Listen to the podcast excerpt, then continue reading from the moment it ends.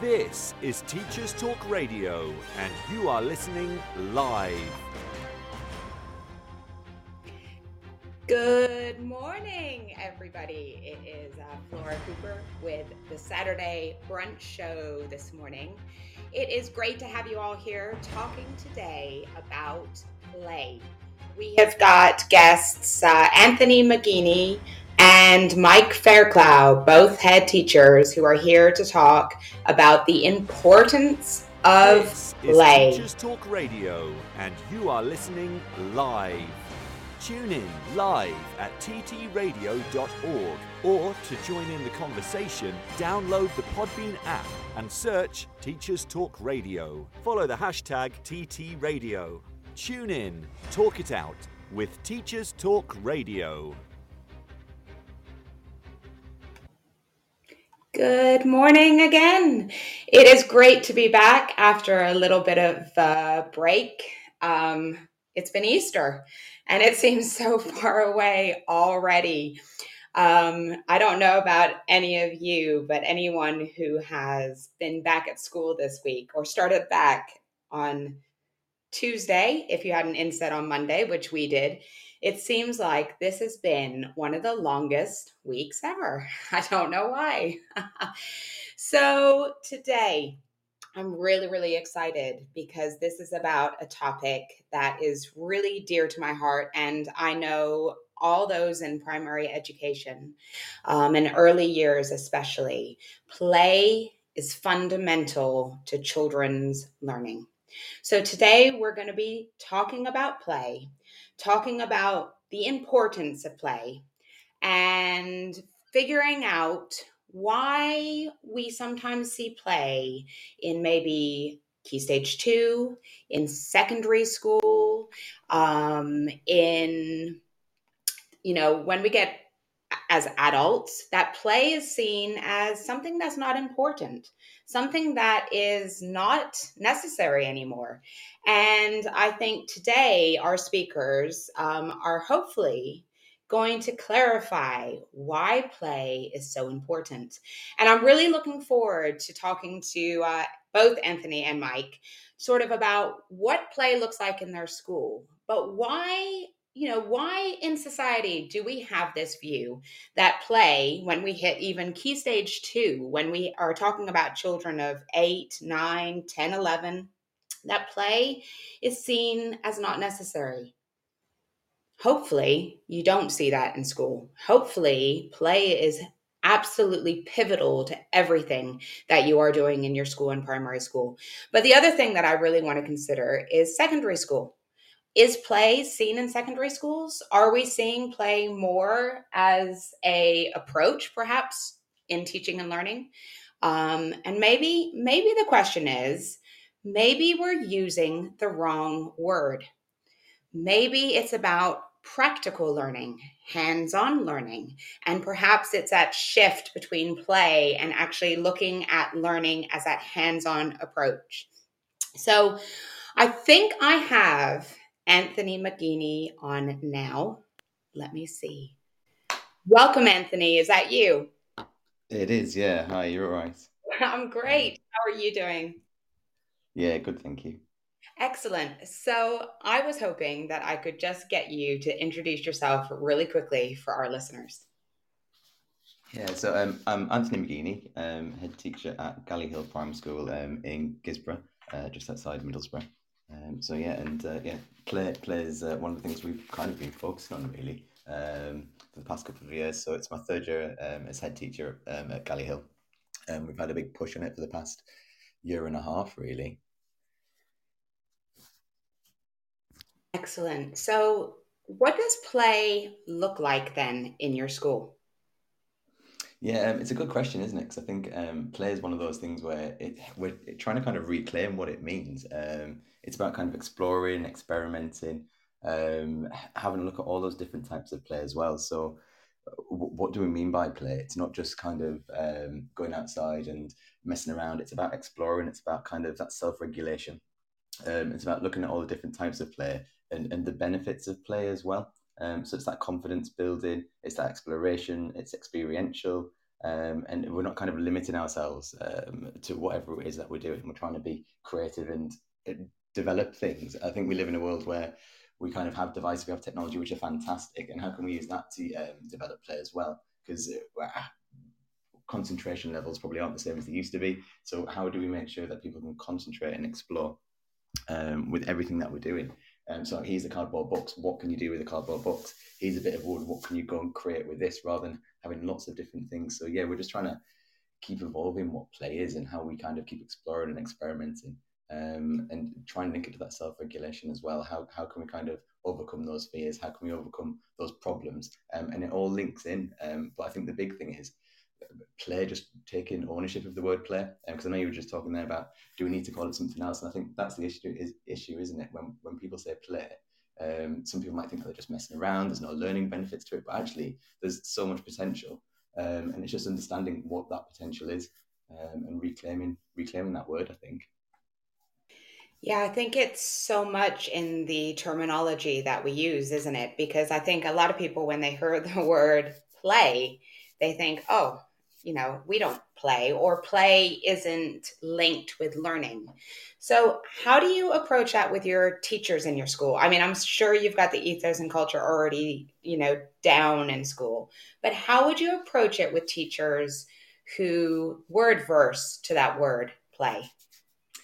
Yeah, I mean, we've kind of taken an approach where we started off with playtimes and lunchtimes, and tried to kind of explore what that was. So we signed up to Opal just when we came back after COVID, and we came back full time because the benefits of play, we thought there's been kind of this crisis. Children are going to come back in a kind of crisis mode. How do we make them get back into school so they can self-regulate, so they can get part of it? And that's been our drive, really, using play to get them back on board. So staff kind of got on board. It's playtimes and lunchtimes are 20% of the day. So we signed up to Opal, and we've got Ingrid, who is our fantastic mentor, to make sure that we kind of put that at the centre of everything that we do.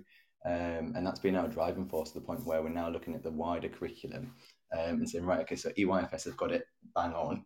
How do we make sure that then follows through into Key Stage 1? So we talk about continuous provision, but actually what does that mean into Key Stage 1 and then into Key Stage 2? So we kind of sit down with subject leads, we sit down with teachers, and this summer term we just kind of refine it. And I think you're constantly just refining whatever it is to the children that you've got in the cohorts that you've got in school at that moment in time. The biggest thing we saw was, like you were saying, Key Stage 2 children love play as much as the Key Stage 1 and early years children. They just need that to kind of develop, to communicate, to work together, to collaborate, and that's what we've seen. So yeah, we've not really had any too much kind of challenge to it, really. We just kind of keep on going, and teachers are all on board because they can see the benefits of it, as well as the wider community as well. Parents have commented on the playtimes and lunchtimes and how the children are thoroughly enjoying it. There's not as many kind of low-level behaviour things.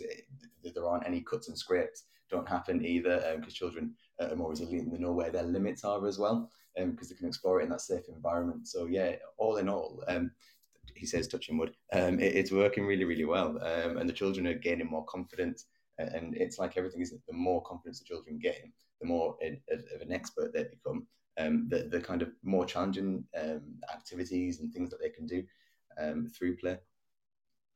Yeah, absolutely. And so you talk a lot about lunchtimes and playtimes. And I think, yeah, you know, we know that children play at lunchtimes and playtimes, but so many schools don't really take advantage of that playtime, because I see, you know, even at my school, sometimes we don't really think about what can we give the children to stimulate their play even more.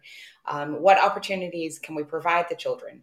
So I love hearing sort of about how play is in your school. And then you talk about things like self-regulation and that the children having to cooperate and collaborate with each other.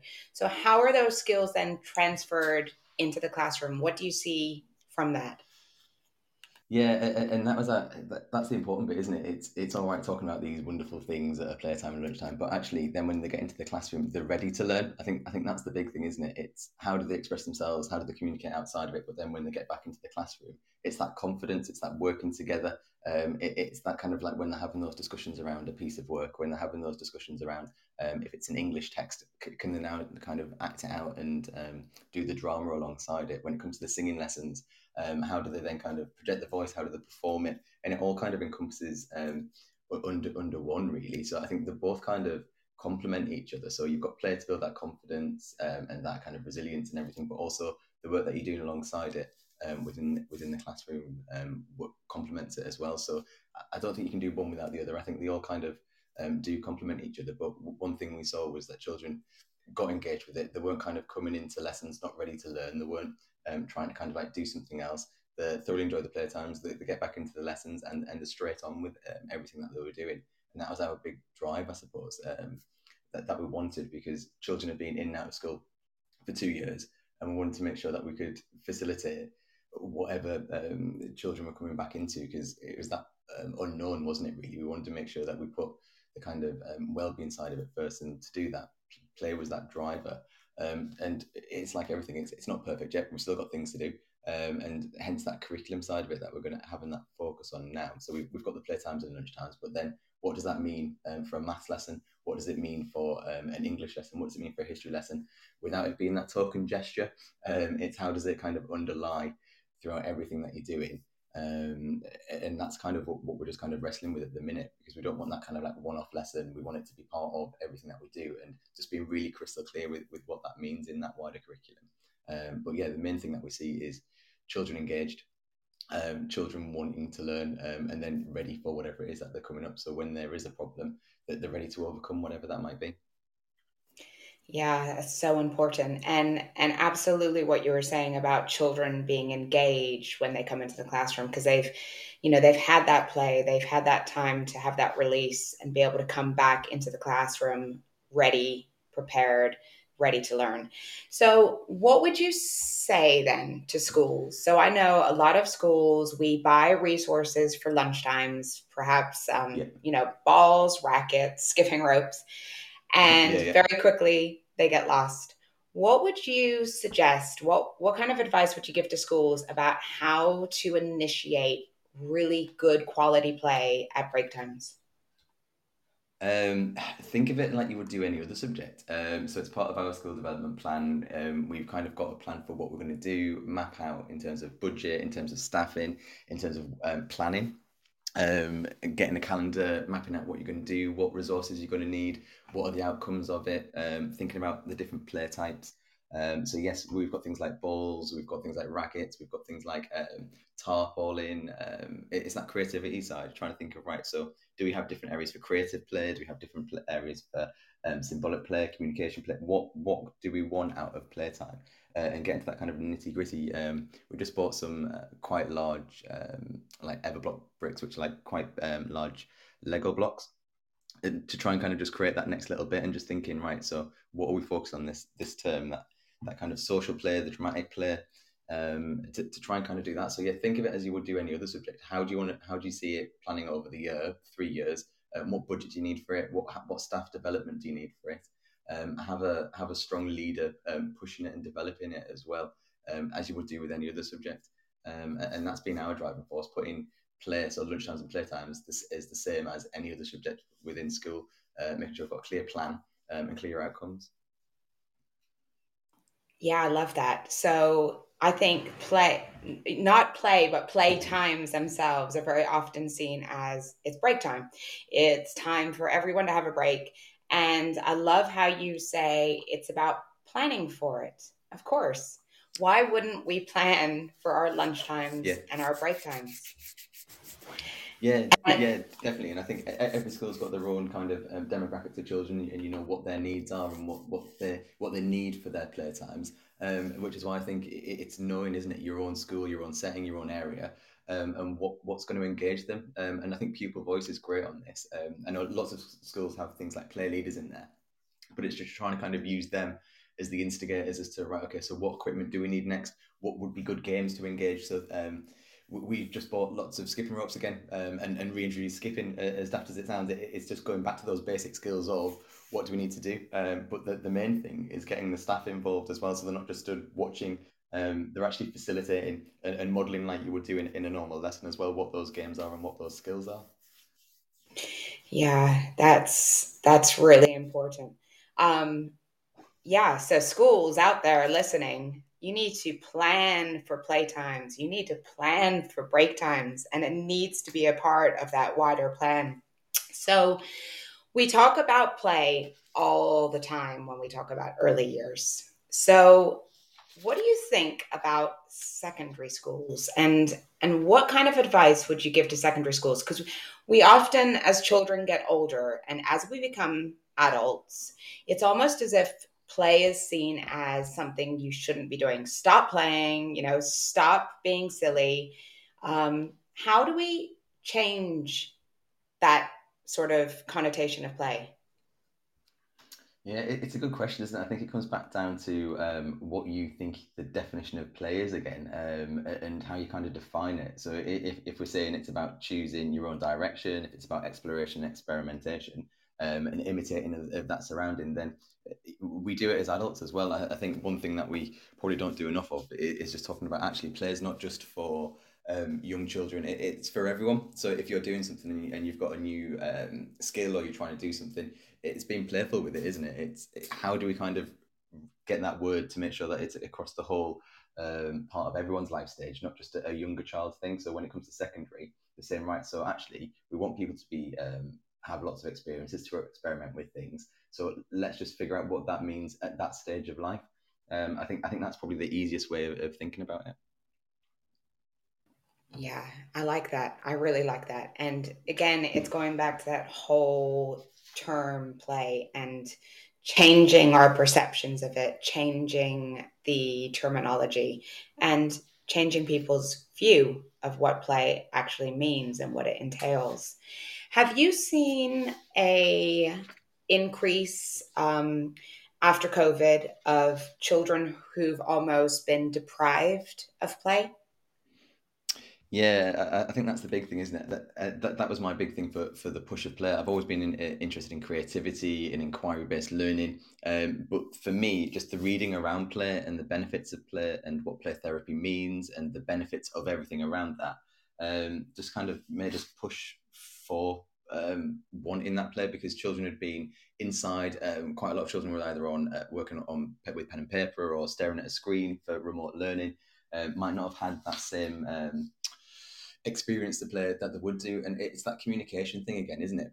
We learn through communication, we learn through play, we learn through that kind of like group side of it.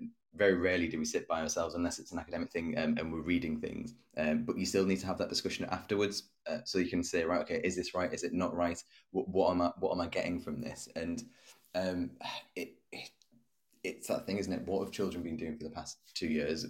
Have they been having the same experiences? One thing that I generally talk about is when we were younger, we used to come in when the street lights came on, and then we'd all, that's what time it was, didn't matter what time it was, when the street lights were on, that's when we knew we had to go back home.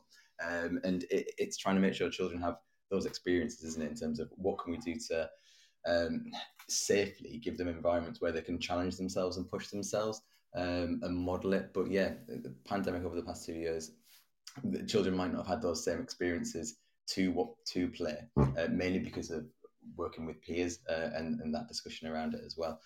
Also, I mean, speaking to people anecdotally, the kind of playground scenario, there's lots of people that I've been speaking to recently about how can we get play in the community further as well. So there's lots of people like Emma Beaman who have got things like play boxes, which are shipping containers, which she moves around Leeds. So it's how do we bring that play to that wider community? So if children can't access it at the local park or something else, it's within that town centre, and you've got the things there to then help parents understand what you can do with play, what you can do with paint, what you can do with a hula hoop, and just kind of educate everyone all together around what you can do around play. That's so important. I love that. And it's about teaching parents as well about what play looks like.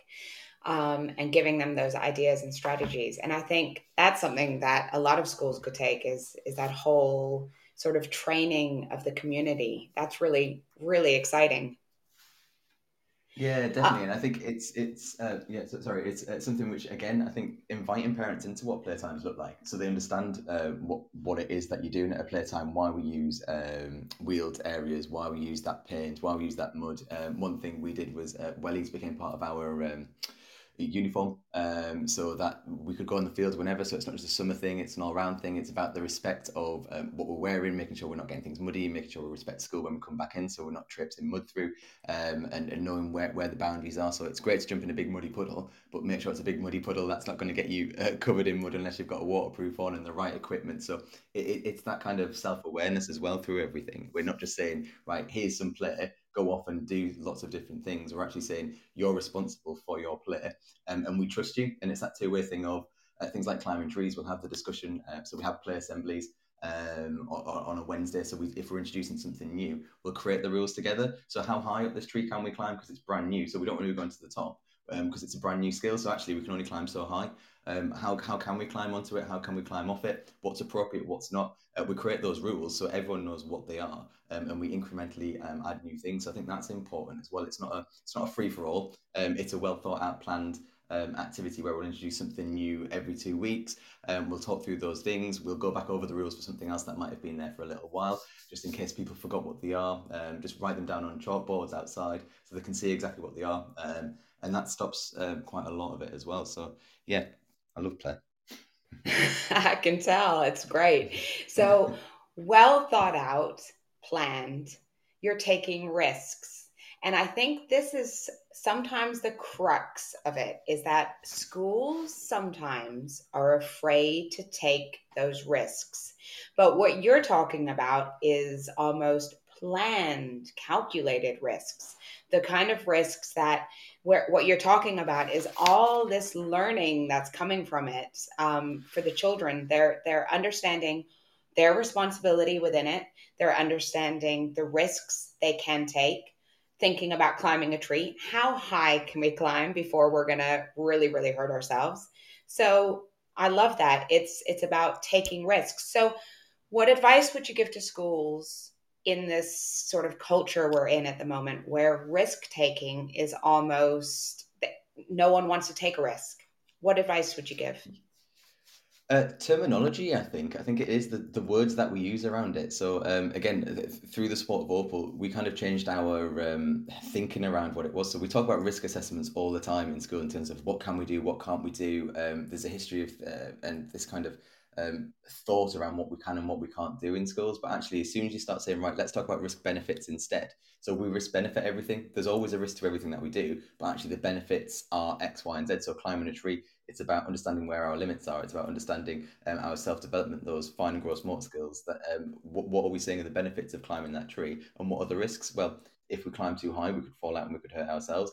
How are we getting on that tree? Is it a tree that's climbable? So we talk about risk benefits instead. And I think as soon as you change that narrative from risk assessing, where you're looking for all the kind of what could go wrong, to risk benefits, you're still looking for all of those things there that might be a risk, but actually these are the benefits that we're going to do, that we're going to get from doing this activity.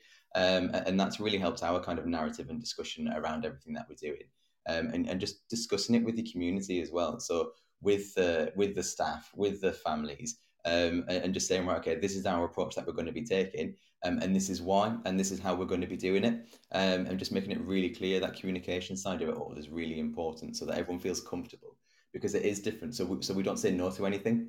So if the child suggests something, it's like, right, okay, let's see if it's achievable or if it's not. Let's talk about that risk benefit side of it, and we'll talk it through rather than it being a definite no. We'll see what we can get out of it, or what we can achieve towards whatever it is that they want to do. I love that. We don't say no to anything. And that's absolutely it, because if a child comes with an idea, how can we say no? It's about them learning, actually, let's put a plan together. Let's see if we can achieve it. What can we do to achieve what you want to do? I love that. I'd love to come visit your school. It sounds fantastic. I love it. Can you give us just an example then? So you've got play in your early years in Key Stage 1 and Key Stage 2. How might it look different in learning context in an early years classroom to, let's say, your year 6 class? Yeah, I don't think it does, in all honesty. I think that we've got a curriculum that we've got to do, so the content in terms of the knowledge and the skills will be there, but I think the way that you get into the play is kind of the same. I think it's that magical side, isn't it, of sometimes we overcomplicate things because we think the older we are, the more complicated that access and accessibility to that learning or that thing needs to be. But actually, if you put an object in a room and say, right, let's see what you can do with that, there's many team building exercises that I'm sure many multi-billion-pound corporations probably do once a year of let's go build a raft, let's go do this. It's the same stuff that we're doing in primary school and secondary schools. I don't think there's anything more complicated to it. It's just sitting down and planning through what it is that we want to achieve, what's that end goal, and how do we want to get there. And again, I think if you put a cardboard box in front of a 2-year-old, you put a cardboard box in front of a 50-year-old, they're going to come up with different things, but that's just because of life experiences. And that's, I think, how we approach play from EYFS to year six. They're going to have the same things, but they're going to come out with different outcomes because of age, experience, and the curriculum that you've got to then that we're teaching those children. So I don't think there is a different approach as such. Some of the terminology might be different, some of the accessibility to whatever it is, but it's the same kind of approach throughout. That's amazing. And I love that that's how you answered, is there is no difference. It's the outcome that's different. And the opportunities and the experiences that you provide the children are exactly the same, which it should be. It should be. And yeah. We've talked a lot about the terminology, and that actually maybe it's that whole word of play that people just say, oh, you know, and it's about thinking about how do we approach this in schools to make sure that it becomes a part of the ethos of every school, because we know it is pivotal to children's learning. And it is about almost thinking about changing the word play. Yeah, but you don't want to. Yeah. I mean, it's that thing of play. So if you think about play times and lunch times, well, lunchtime is you go and grab some lunch, and then we all know in a school, they're desperate to finish the lunch so they can go outside and play. Why? Because it's that release of energy. So if we can, and they want to go outside, they want to do that. So if we can then incorporate that into the day-to-day of everything that they're doing, then that's kind of, you're in a win-win situation, because we know children love playing. We know children love learning and exploring if it's done in the right way. So how can we just grab that kind of passion there and put it into something where they can channel it into their learning rather than just not learning. So I think it's just understanding what you mean by play. And it's that release of energy, it's that inquiry, it's that inquisitiveness, with all the skills that we want them to be learning as well, and not thinking it's this thing for younger children. For me, it's reclaiming the word play, and what do we mean by play, and making sure that it's not seen as a waste of time, or they're just doing something different, because we're learning all the time when we're playing.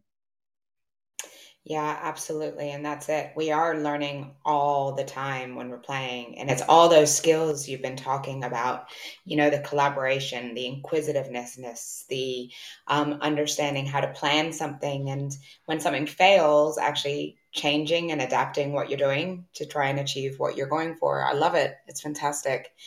And for me, it's really hard to talk about play without talking about Ken Robinson.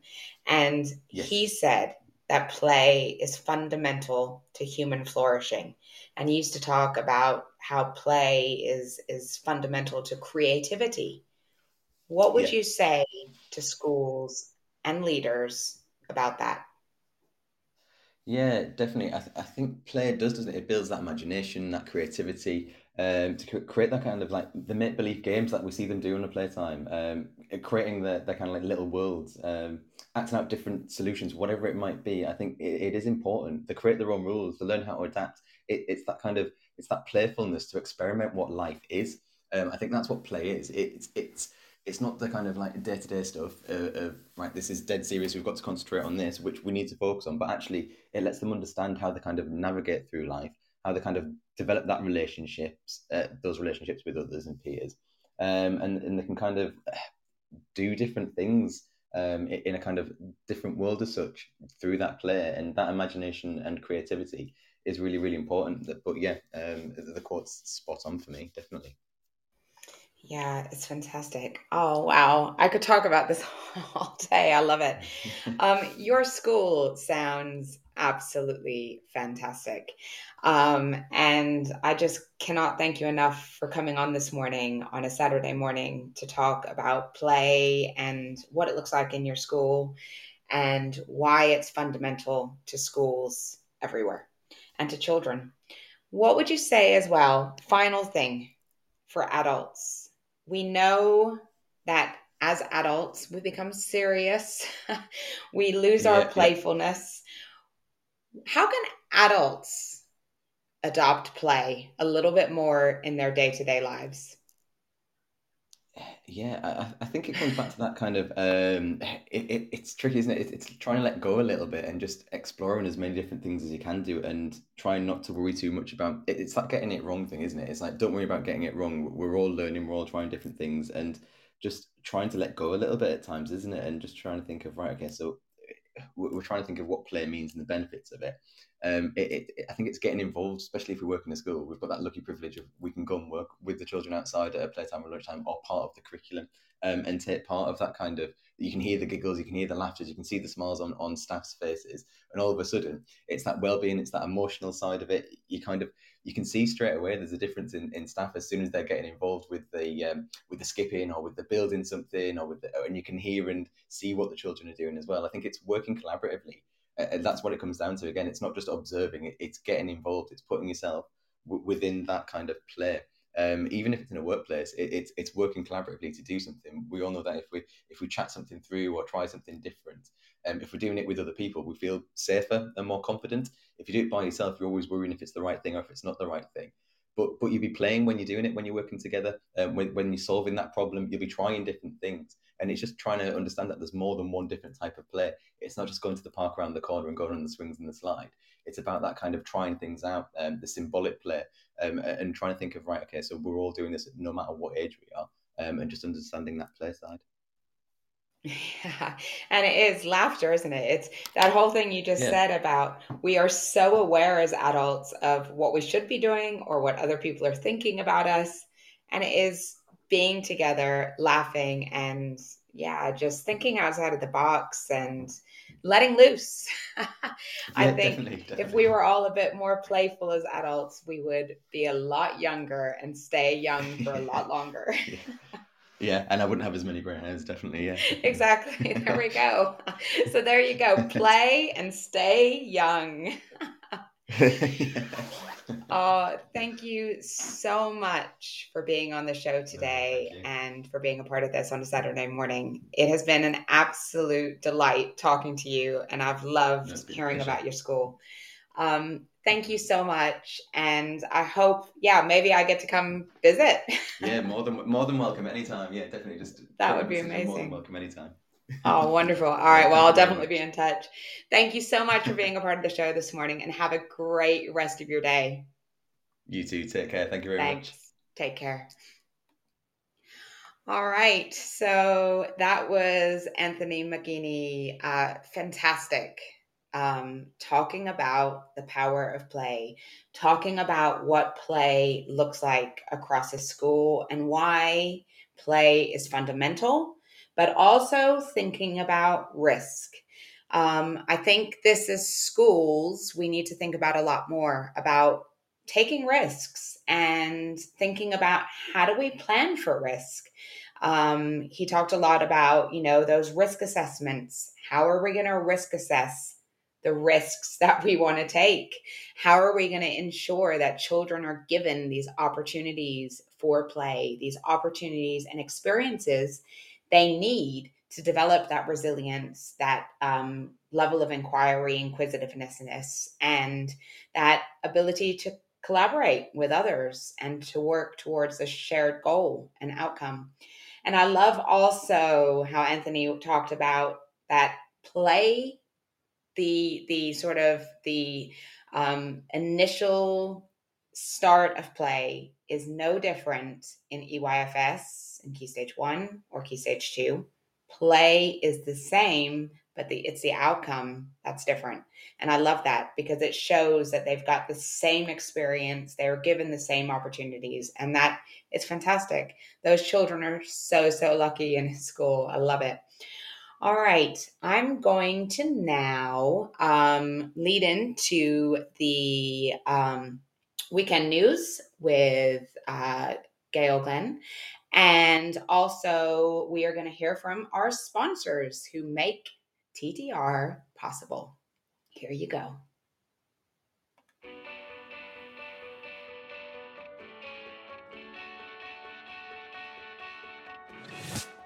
This episode of Teachers Talk Radio has been made possible with support from Witherslack Group, the UK's leading provider of SEN education and care. They're here to support you too through an ever-growing offer of free resources, including webinars, podcasts, articles, and events aimed at supporting teaching professionals like you. Visit their website at www.witherslackgroup.co.uk to find out more. Imagine a world where you were free to focus on sparking curiosity in your students and giving them access to the awe and wonder of learning. A world where you were supported to deliver a truly personalised education to help all your learners achieve their potential.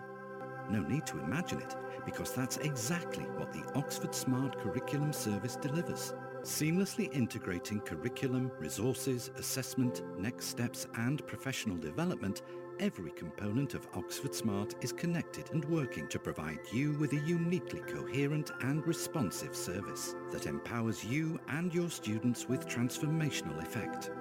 The Oxford Smart Curriculum Service. When everything connects, anything is possible. Introducing Bulb. With evidence-based learning at the forefront of education, let Bulb digital portfolios help reshape your educational practice. Bulb helps teachers teach and learners learn. Bulb is an easy-to-use, fully accessible digital platform that captures students' digital learning assets in one place, allowing them to evidence their learning and reflect on their growth. Our dedicated team of education specialists are on hand to ensure that Bulb fits seamlessly into all of your teaching practices. Come take a look and get a free account at bulbapp.com. If you're listening to this, then we know we share one thing in common, a passion for the type of outstanding education that every child deserves. That's what makes us the leading provider of specialist education and care. We need people like you to help us achieve even more. With us, you'll be given all the resources and support you need, offered a clear path to career progression, and be rewarded with some of the best salaries and benefits the industry has to offer. We are Witherslack Group. If you'd like to find out more, we'd love to hear from you. Visit www.witherslackgroup.co.uk/careers and be part of our future. This is Teachers Talk Radio, and this is Teachers Talk Radio News with Joe Fox.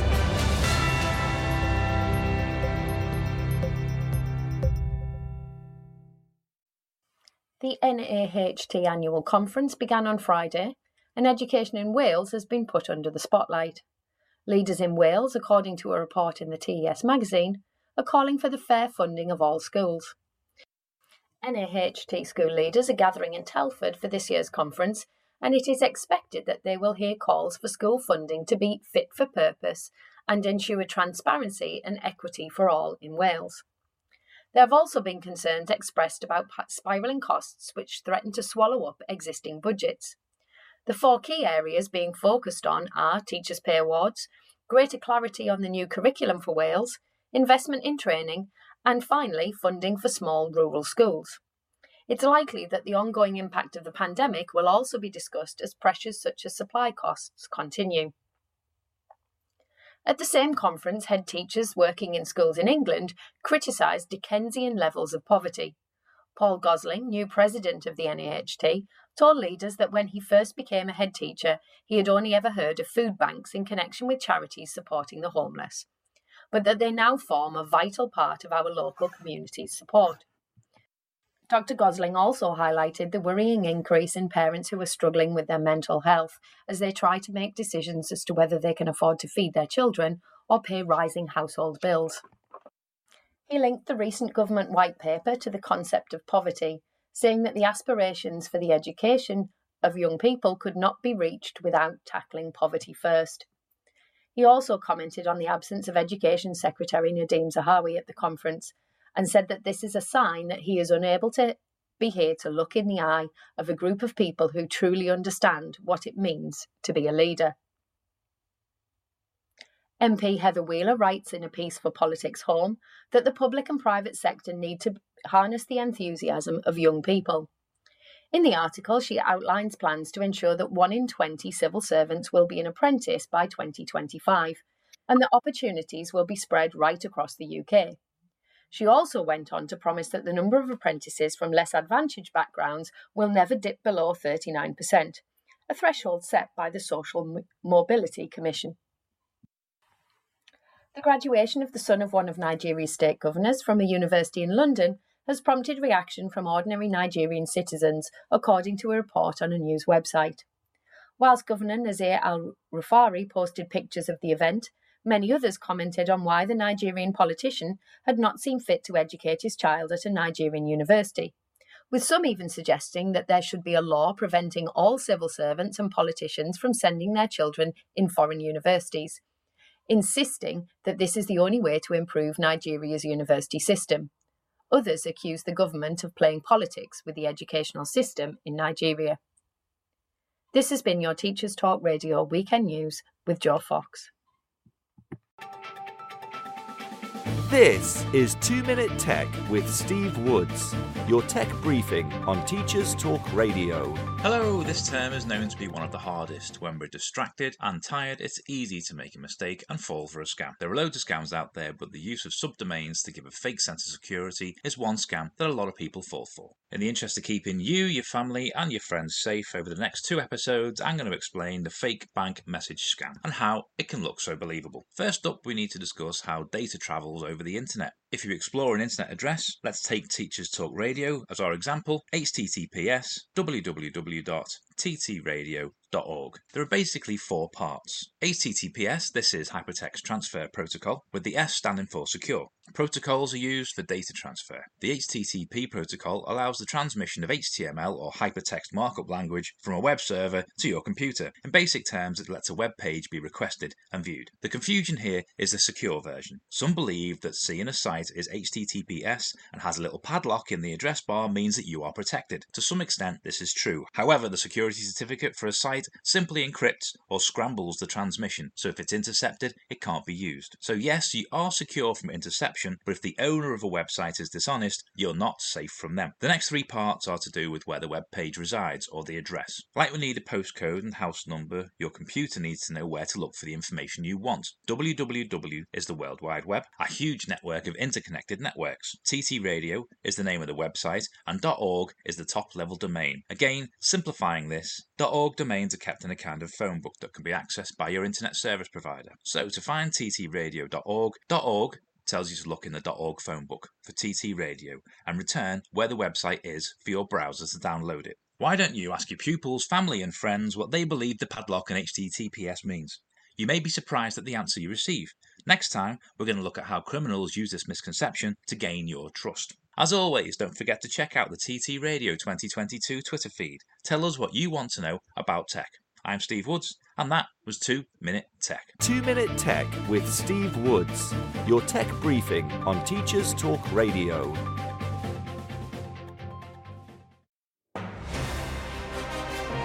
This is Teachers Talk Radio, and you are listening live.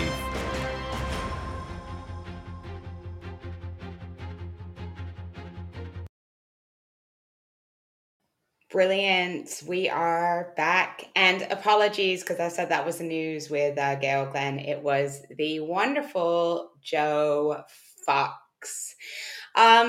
So in a moment, hopefully, we are going to be joined by Mike Fairclough, also a head teacher, who we are just trying to get into the audience now. Hopefully, he'll be joining in just a moment.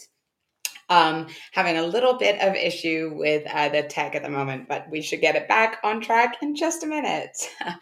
So if you've just joined us, we are talking about play. We are talking about the importance of play and why it's so important and the impact that play can have on learning across the school. So looking at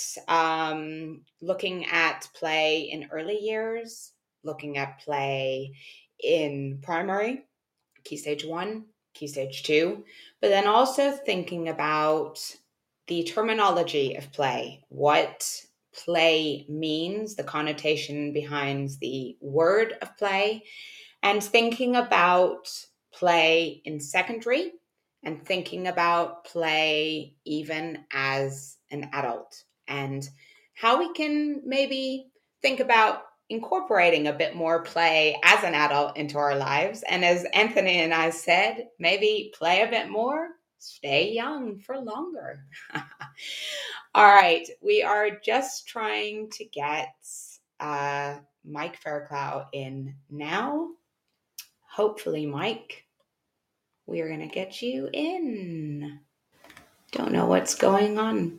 Hello, Mike, are you there? Nope, not yet.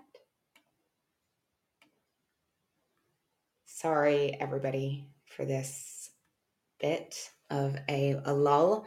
I will just wait. Hopefully he will figure out how to get in.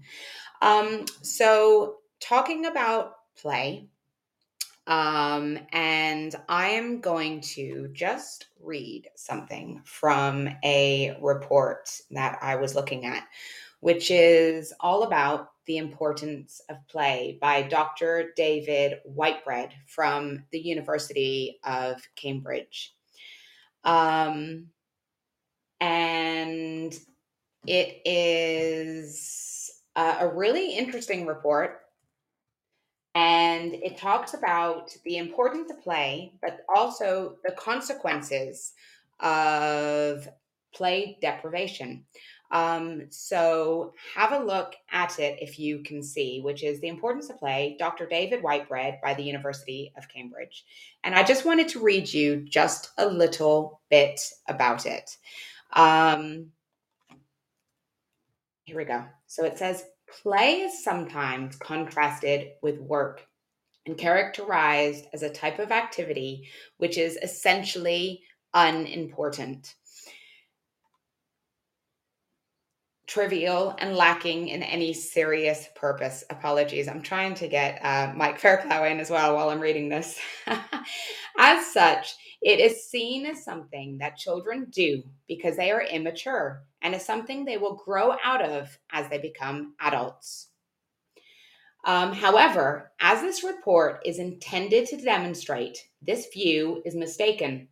Play in all its rich variety is one of the highest achievements of the human species, alongside language, culture, and technology.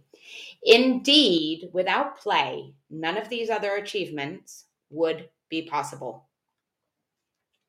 The value of play is increasingly recognized by researchers and within the policy arena for adults as well as children, as the evidence mounts of its relationship with intellectual achievement and emotional well-being. This report, however, focuses on the value of play.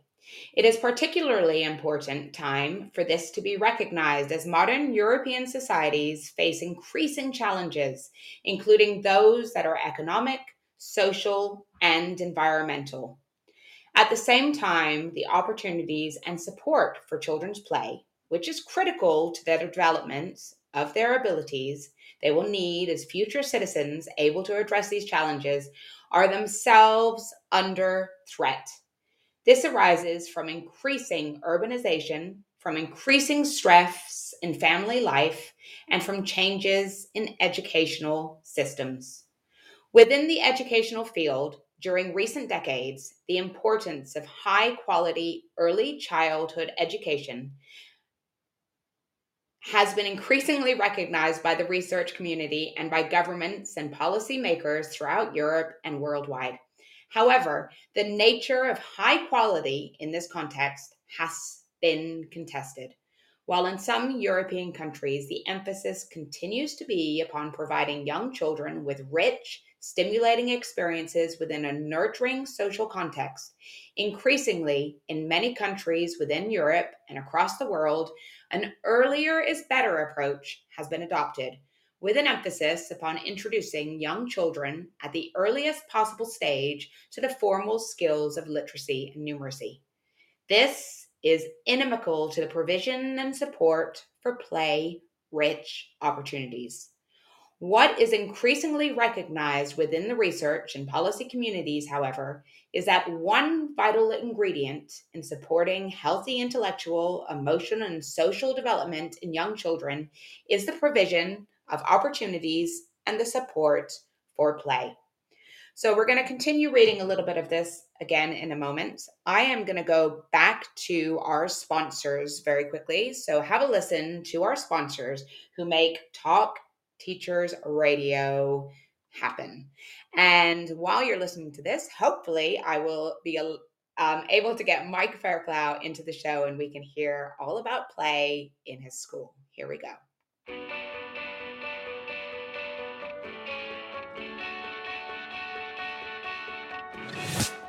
This episode of Teachers Talk Radio has been made possible with support from Witherslack Group, the UK's leading provider of SEN education and care. They're here to support you too through an ever-growing offer of free resources, including webinars, podcasts, articles, and events aimed at supporting teaching professionals like you. Visit their website at www.witherslackgroup.co.uk to find out more. Imagine a world where you were free to focus on sparking curiosity in your students and giving them access to the awe and wonder of learning. A world where you were supported to deliver a truly personalised education to help all your learners achieve their potential. No need to imagine it, because that's exactly what the Oxford Smart Curriculum Service delivers. Seamlessly integrating curriculum, resources, assessment, next steps and professional development, every component of Oxford Smart is connected and working to provide you with a uniquely coherent and responsive service that empowers you and your students with transformational effect. The Oxford Smart Curriculum Service. When everything connects, anything is possible. Introducing Bulb. With evidence-based learning at the forefront of education, let Bulb digital portfolios help reshape your educational practice. Bulb helps teachers teach and learners learn. Bulb is an easy-to-use, fully accessible digital platform that captures students' digital learning assets in one place, allowing them to evidence their learning and reflect on their growth. Our dedicated team of education specialists are on hand to ensure the Bulb fits seamlessly into all of your teaching practices. Come take a look and get a free account at bulbapp.com. If you're listening to this, then we know we share one thing in common. A passion for the type of outstanding education that every child deserves. That's what makes us the leading provider of specialist education and care. We need people like you to help us achieve even more. With us, you'll be given all the resources and support you need, offered a clear path to career progression, and be rewarded with some of the best salaries and benefits the industry has to offer. We are Witherslack Group. If you'd like to find out more, we'd love to hear from you. Visit www.witherslackgroup.co.uk/careers and be part of our future. This is Teachers Talk Radio, and this is Teachers Talk Radio News. All right, welcome back. And I think we now have Mike Fairclough with us joining in. Hello, Mike. Hi, Flora. Can you hear me? We can hear you perfectly. Oh, amazing! Wonderful. Sorry about that. No, it's cool. To be honest with you, every time I have any sort of like techie kind of thing like this, it doesn't necessarily flow with me. I think it's probably more to do with me than anything on your side. Don't worry. Do not worry. We've got you here, and that is all that matters. So yeah. I'm so excited to have you on the show. Mike, no, thank you. Could you just really quickly just give us an introduction? So my name's Mike. It's actually pronounced Fairclough, but that's called Fairclough. No, that's fine. Lots of people make that error. And I'm the head teacher of West Rise Junior School in Eastbourne in the UK, and I've been the head teacher at the school for 18 years, but within primary education for 25 years. And yeah, so it's a cool school, actually. It's quite well known for our sort of innovations, which are kind of linked around everything that we're going to be talking about today. So creativity actually at the root of everything that we do, and imagination. Lots of outdoor learning. We've got it's a state-funded school for 7 to 11-year-olds, and I've got 362 kids on roll. But what makes the school kind of unique is we've got 120 acres of marshland that we lease from the local authority, and that's opposite the main school site. And on that ground, we've got a herd of water buffalo, lots of sheep. A little bit controversially, we teach our children clay pigeon shooting and target practice with air rifles and things. Some of the children learn to skin rabbits and pluck pigeons. We've got a lake on the school grounds as well for paddle boarding. And then there's a lot of really deep nature connection as well on the land. So yeah, just in a nutshell, that's me. Oh, I'm also an author. I've got an author of 2 books. And then there's a third one coming out soon, which I'm really excited about. Oh, that sounds exciting. Oh, so you say it's a cool school. And from what I know about you, you sound like one really cool head teacher. And I mean, it sounds amazing. I want to come and live at your school, not just be a student there. That would be great. Yeah, rock up. I mean, we have visitors all the time from all over the place. And it's always lovely because whenever we have a connection with people, there's always a cross-fertilization of ideas.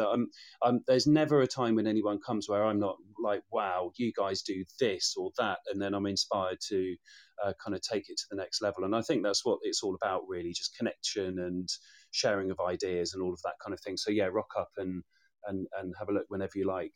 Oh, I'm definitely going to take you up on that.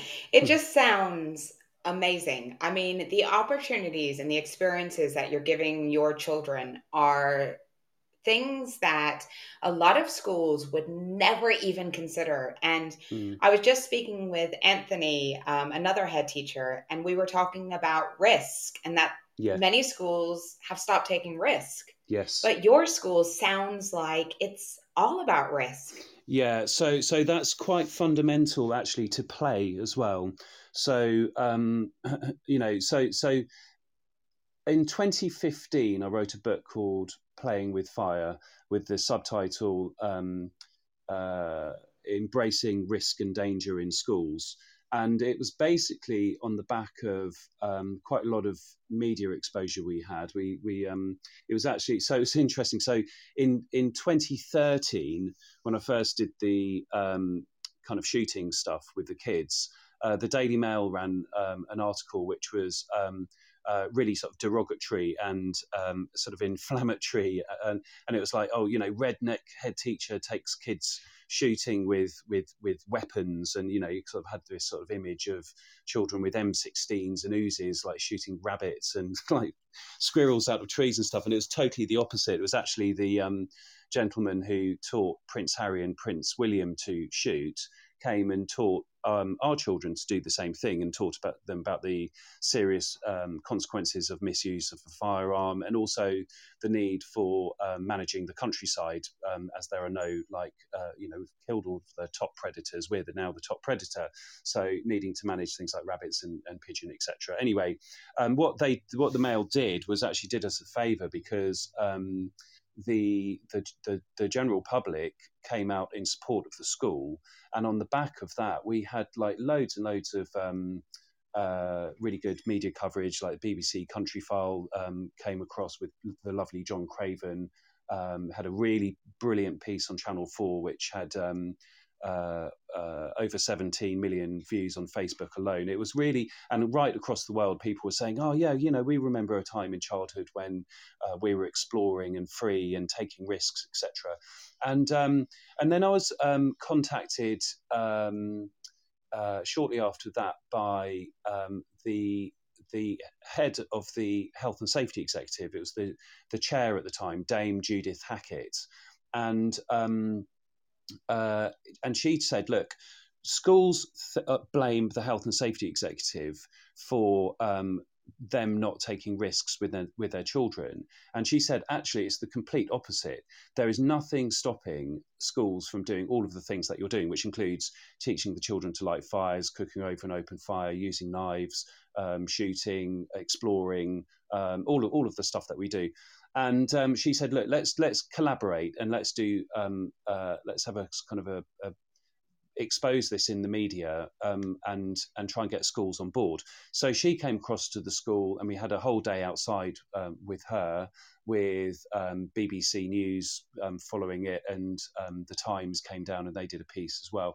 And she went through all of the things that schools, these kind of health and safety myths which schools perpetuate, like, you're not allowed to play with conkers, even like tinsel at Christmas is dangerous because it might strangle someone, all sorts of just kind of nonsense stuff. And she was then filmed with the children shooting with shotguns, riding on the back of the quad bike with me. The kids were like doing flint napping and stuff, because we're also on the site of a Bronze Age settlement. So 3,000 years ago, on this particular piece of ground, some of the children's ancestors would have lived there. And so we kind of bring that period of history to life by doing things like smelting tin and copper to make bronze and pouring the molten metal into the into molds of arrowheads and things like this. And anyway, she was filmed doing all of that stuff. And she said, look, it's not the Health and Safety Executive or any sort of health and safety culture gone mad, which is stopping schools from doing things. It's schools themselves who are choosing to believe the myths which were perpetuated in the media. And she said, and I think it's a bit of, I'm quoting her now. She said, teachers thinking, well, I can't be bothered. So because it does take a lot of work, you've got to put the risk assessments in place. It's not just kind of just going off and doing a load of mad stuff and hoping no child dies or whatever. You've got to put the work in terms of risk assessments and all of the things to mitigate against harm, but then exposing children to it. And then you could ask yourself, okay, so what's the point then, apart from it being maybe enjoyable? What's the point? And her sort of statement and message was, unless we expose children to risk and danger when they are young, then when do they learn to manage risk? And when they go into the workplace as adults, if they've never been exposed to risks, then they become a liability within the workplace, and it is actually more dangerous. So it's better to give a child a knife, expose them to fire, all of those sorts of things at an early age, so that they learn to manage risk, and then they're not putting themselves in danger later in life because they haven't had that kind of exposure. So that's that in a nutshell. Yeah, that's amazing. And it is about actually schools managing risks and teaching children about those risks, because that is learning. Yeah, I do think that I'm really lucky to work with some very, very committed staff members who head up various aspects of the provision, which are really good. So one example is Helen Stringfellow, who's my forest school leader. And then the other one is Karen Stevens, who runs our student-led art studio, which is totally about creative freedom and autonomy. And both of those individuals throughout the last 2 years, including all of the lockdowns, during lockdown we'd have about 150 children in the physical building and about 30 members of staff. In between lockdowns, 362 kids and 65 members of staff. So, there's never been a time throughout the pandemic when we've not been in large groups of people. But anyway, my point being that they were really committed to making sure that children were still going outside and doing forest school and still accessing Room 13 and having all of those rich learning experiences. But circling that really amazing commitment and the children doing all of those brilliant things was an incredibly risk-averse culture and narrative, which was coming from lots and lots of different directions. So I think schools have been in a very difficult position, and certainly over the last 2 years, certainly not been encouraged to be particularly risk-taking, although certainly innovative, because heads and teachers have had to be really, really innovative at very short notice when certain things have been required of us throughout the pandemic. But yeah, I think it's it would be unfair to lay the blame completely at the feet of colleagues within the sector. But I think it's definitely time now to move beyond that kind of risk-averse mentality and really embrace the idea of risk and danger, calculated risk and danger in schools. Yeah, and that's what it is. It's the calculated risk and danger in school. And you talked about COVID and all of us thrown into lockdown. And yeah, schools locked down and play, and almost we were put into bubbles, and all these experiences were almost taken away from children. Yes. Yeah, and it's also, you know, I think that the first one where no one really knew what was happening, is, you know, it's fair enough, you know, and it was quite good that the Department for Education said, look, you don't have to teach the curriculum during this time as well. So there was quite a lot of freedom during that time, which was really good. And freedom, I think, underpins play absolutely, and creativity. Freedom is you know what I think we all strive for on some level, and it's what we should be affording our children as well. The later lockdowns, I think, did, you know, there was when we had to then also teach the curriculum, etc. That was more challenging. However, again, you know, we were able to do our Forest School and Room 13 and all of the things we've done in between lockdowns, you know, very successfully. But yeah, we've sort of been through the mill a bit as a sector, and children in particular have suffered. And I think I was looking at pictures the other day of the taped up playgrounds. You know, the slides and the swings and things, public playgrounds, which children were not allowed to access. And that was totally unscientific nonsense, in my personal view. I have to make it clear, by the way, that anything I say on this matter is absolutely my view, not that of my employer, East Sussex County Council, or the school necessarily as a whole. They're, you know, colleagues, even within my own school, have a different opinion to mine, and I embrace their difference of opinion, and most of them embrace mine as well. And I think it's very much a time of needing to be tolerant of different people's views on things. But my personal view is that children bore the brunt of a lot of the measures which were brought into place, and I don't think that's acceptable at all. And particularly as the people who were imposing those restrictions were not following them themselves. They were having parties. So that says it all, as far as I'm concerned.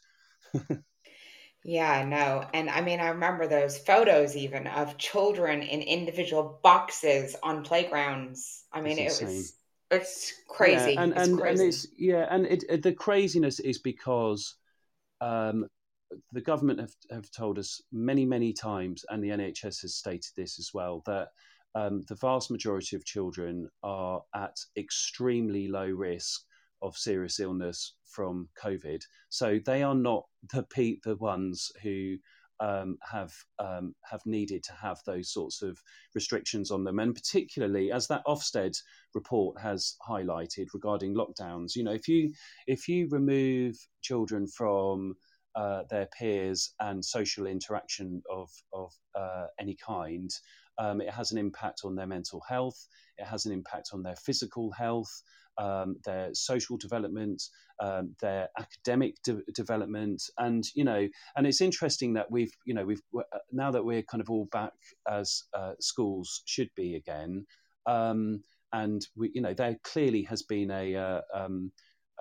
they've you know missed for all the best efforts with remote learning and all the rest of it. It's not the same as being in the classroom, and of course children are are behind. But again, I think it is it's kind of pretty outrageous that there's still, you know, you've got to have high expectations, got to bring children back up to speed and so on.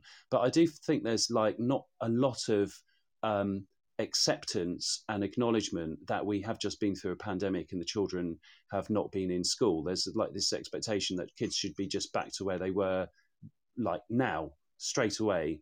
And I think that's kind of a bit insane, really. But I mean, having said that, I don't want to be too negative, because it's like, this is what happens in life, doesn't it? And this, you know, you have your ups and downs and personal challenges and societal challenges. And again, going back to the theme of play, that's where play and imagination are absolutely crucial, because it's through play that you can, not just like children, but adults as well, you can actually act out different scenarios before they've happened in the real world. So I think, you know, to embrace imagination, creativity and play as almost an antidote to difficult and challenging times, but also as a kind of preparation for the ups and downs of life is quite essential.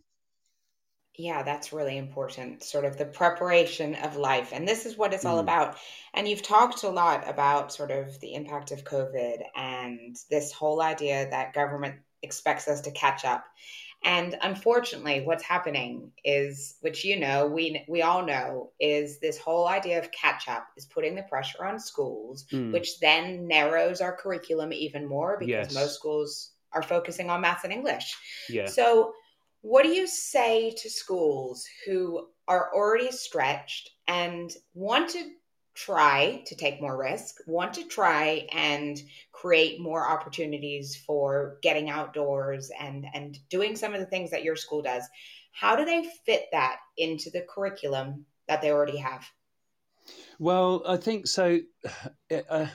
I think so, like with the forest school stuff, there was a point where I was trying to make explicit links to the curriculum, but actually I think it's a kind of standalone part of the provision, but then it does link very, very well with the whole kind of well-being agenda, and also PSHE as well. So, but you know, of course, there's you know, you could link it to design technology, because you've got the, like the cooking side of things and the making the tools and all of that kind of stuff. And we have created a provision map. Or, no, I haven't.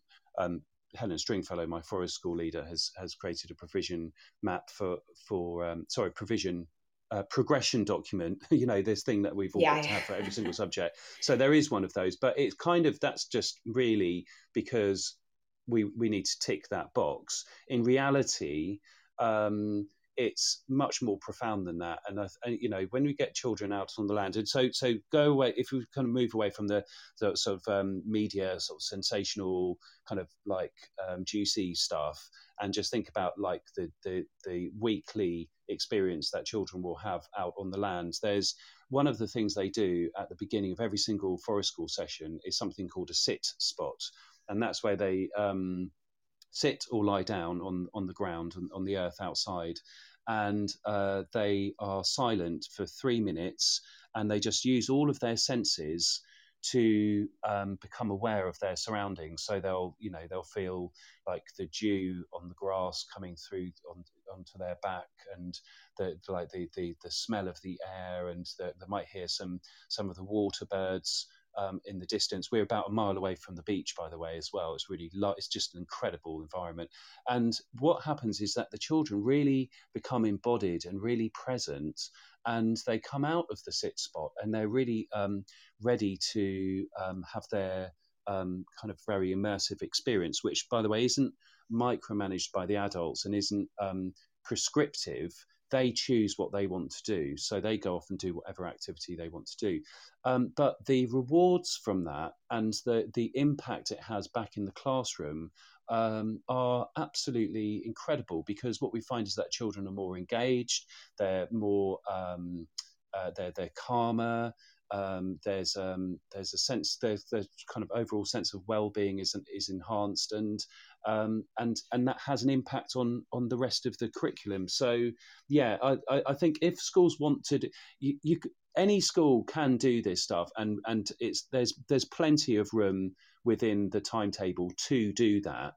And if you think about, you know, if the objective is for children to make improvements with their reading, writing, and maths, well, then, you know, if they're in a great kind of emotional space and a mental space and a physical space, which is healthy, then clearly that's going to have an impact on their academic progress as well. But I think you have to have somebody at the top of the school who has a passion for learning outside, and if it's like with the arts as well and creativity, then you have to have somebody at the top who's passionate about arts and creativity. Because if somebody doesn't particularly like being outside and isn't really into sort of creativity, then that's not going to happen in the school. It's as simple as that.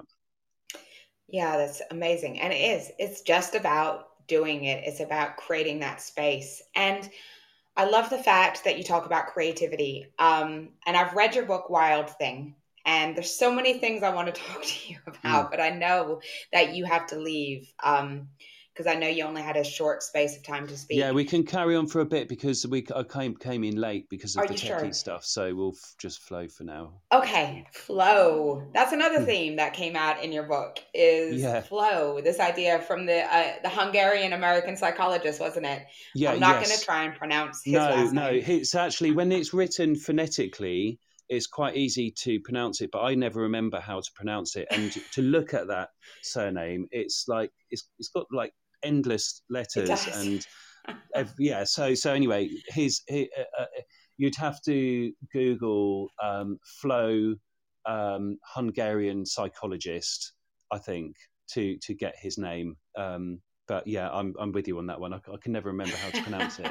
But incredible concept, that whole which with play you totally get into. So that vibe that happens when you're really immersed in an activity. Now for me, it's often with writing. I love writing, and it feels almost like channeling some kind of messages and energy once I'm in this particular state.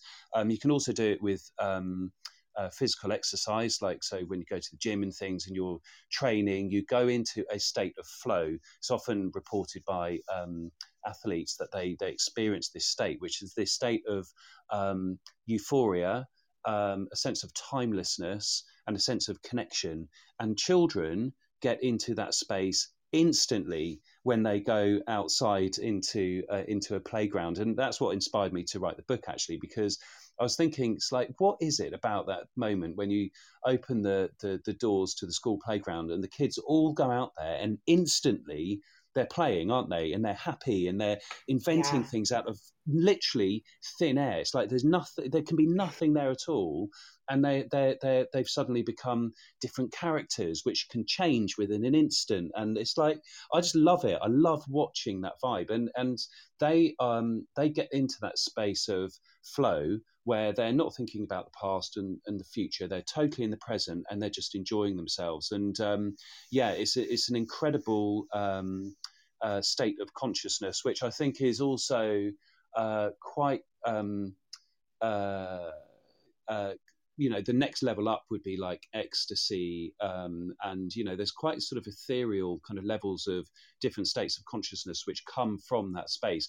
And there's a particular thing that has to happen as well. So there needs to be a kind of roughly equal balance of challenge and the skill that you have. So you need to be like pushing yourself beyond your comfort zone, that little bit, to be able to access the state of flow. So for example, like when you're like training or cycling or swimming or whatever, you kind of have that, you're not just enjoying that moment, you've got to push yourself that little bit as well, and then you kind of, then it clicks into that kind of state of consciousness, which also relates to something else that we do at the school, which is moving children out of their comfort zones, which again is this, you can get into kind of quite heightened states of elation doing that, and it always reaps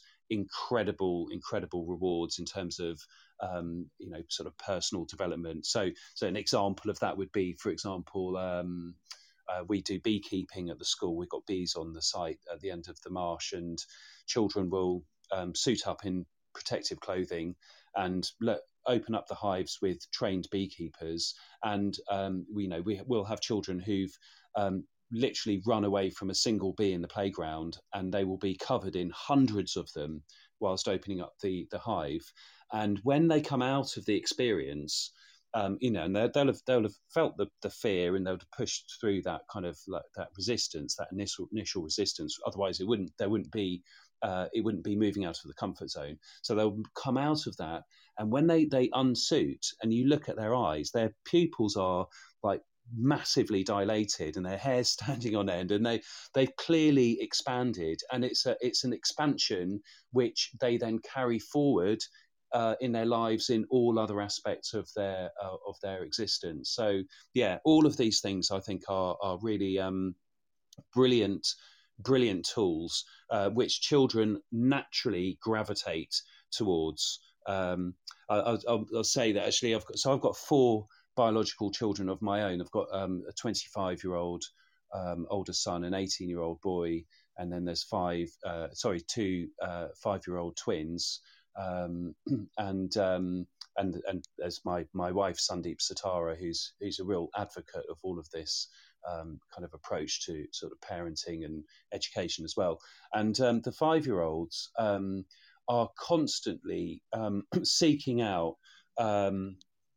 incredibly rich and imaginative and playful things to do. So I mean, they'll be outside at the moment in my garden now. We've got like back onto fields and all sorts of stuff, and guaranteed they'll be climbing trees right now and venturing off into the fields and going into that flow state and testing things out and taking risks and using their imagination and letting their imagination navigate and guide them and be the compass with which they kind of explore the world. And kids have already got it. They've already got all of this stuff. And I just feel like it's adults and society as a whole which eventually erodes that sense of playfulness and the imagination, and you get the unhelpful messages like, oh, stop daydreaming, or curiosity killed the cat, or get your head out of the clouds, and all of these sort of probably well-intended adult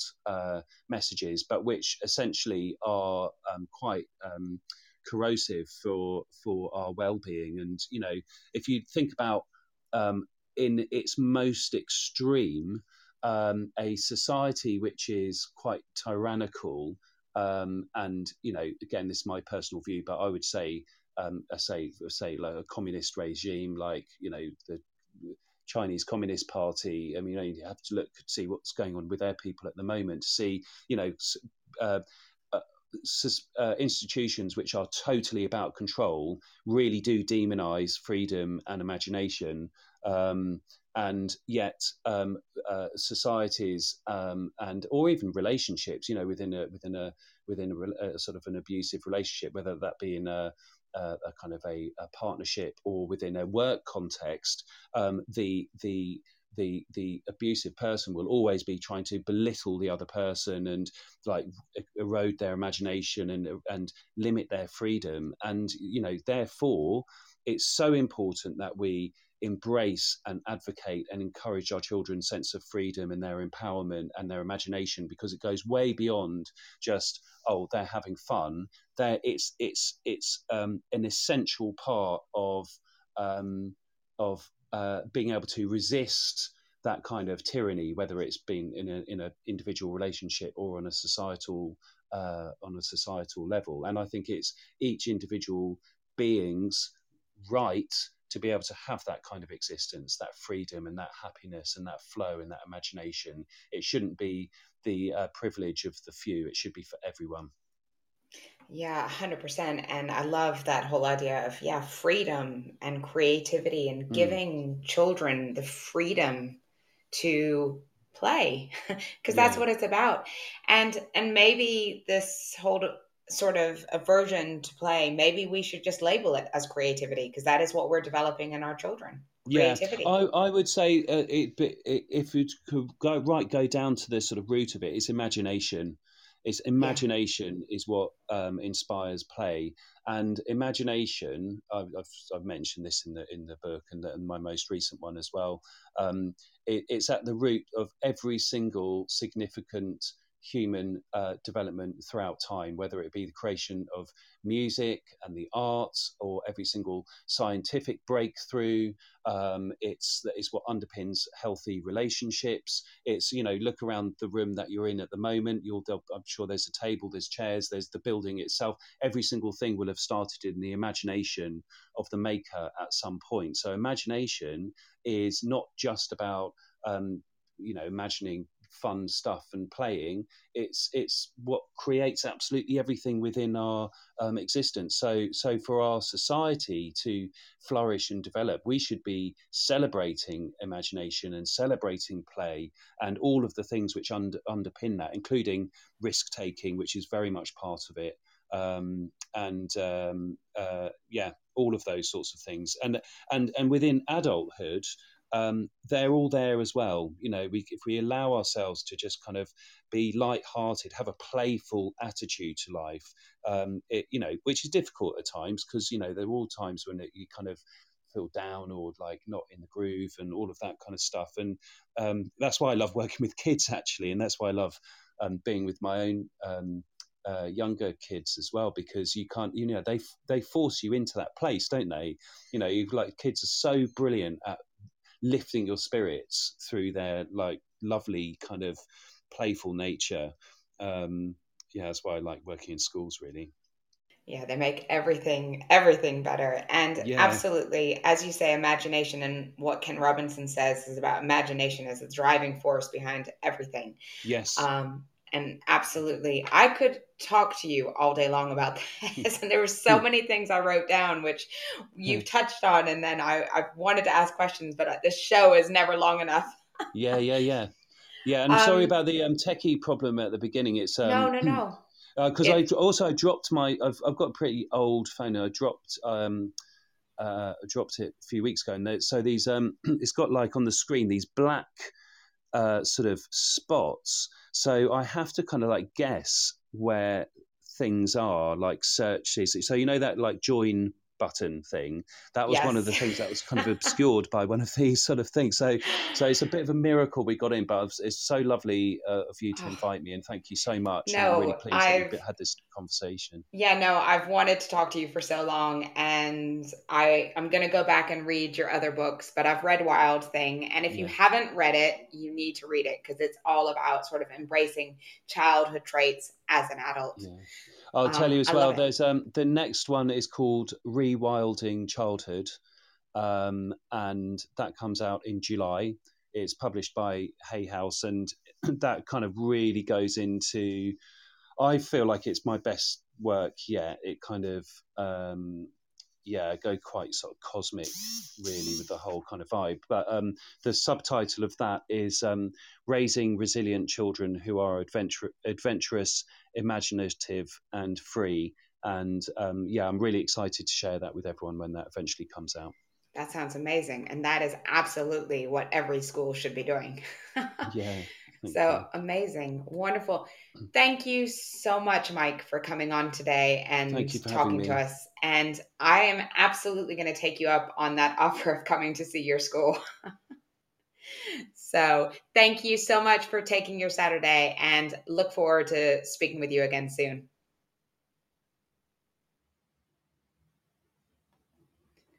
Okay, I think he's gone. But thank you, Mike. Anyways,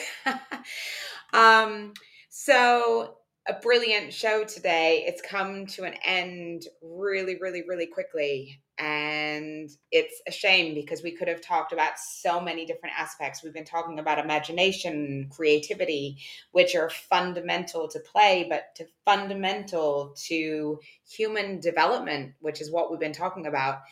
And we could talk and talk and talk. And I wanted to talk more to Mike about this idea of the comfort zone, because he talks a lot about it in Wild Thing. And it's clearly a part of the ethos of his school. And the idea that he talks about of the relative anxiety and then talking about optimal anxiety, which is just beyond your comfort zone. And I was really interested in that. So do go and read Wild Thing. It's a brilliant book. And I think that's kind of a theme that's come through on the show today, that actually, as adults, we need to embrace more play. We need to think about how are we developing creativity and imagination, not just in our children, but in the adults, in us. And I think that's a really, really key thing we can take out of this because it keeps us young. And what Mike has in his book as well, a quote by George Bernard Shaw, we don't stop playing because we grow old.